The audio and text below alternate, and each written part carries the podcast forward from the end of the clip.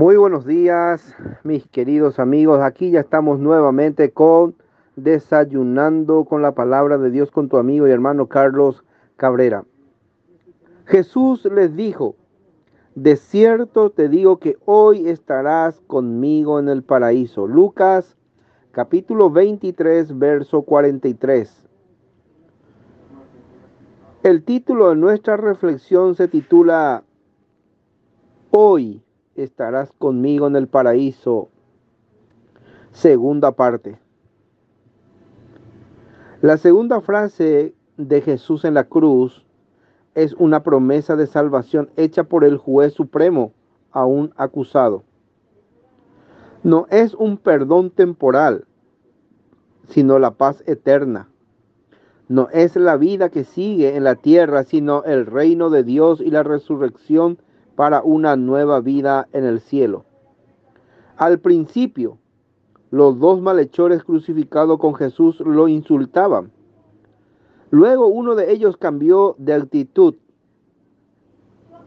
reconoció su culpabilidad y dio testimonio de la inocencia de Jesús, diciendo lo siguiente, nosotros, a la verdad, justamente padecemos porque recibimos lo que merecieron nuestros hechos. Mas este ningún mal hizo. En ese momento crucial, él era el único que discernía la perfección de Jesús.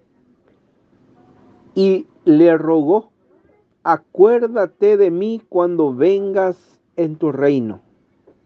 La respuesta fue inmediata y la promesa segura hoy estarás conmigo en el paraíso. Habiendo reconocido su culpabilidad, el malhechor condenado por los hombres fue absuelto por Dios y lo fue porque Jesús estaba a punto de expiar su culpa ante Dios. Recibió la seguridad de una salvación personal en la presencia del Salvador mismo. Es un maravilloso venir que compartirán todos los que hayan puesto su confianza en Cristo.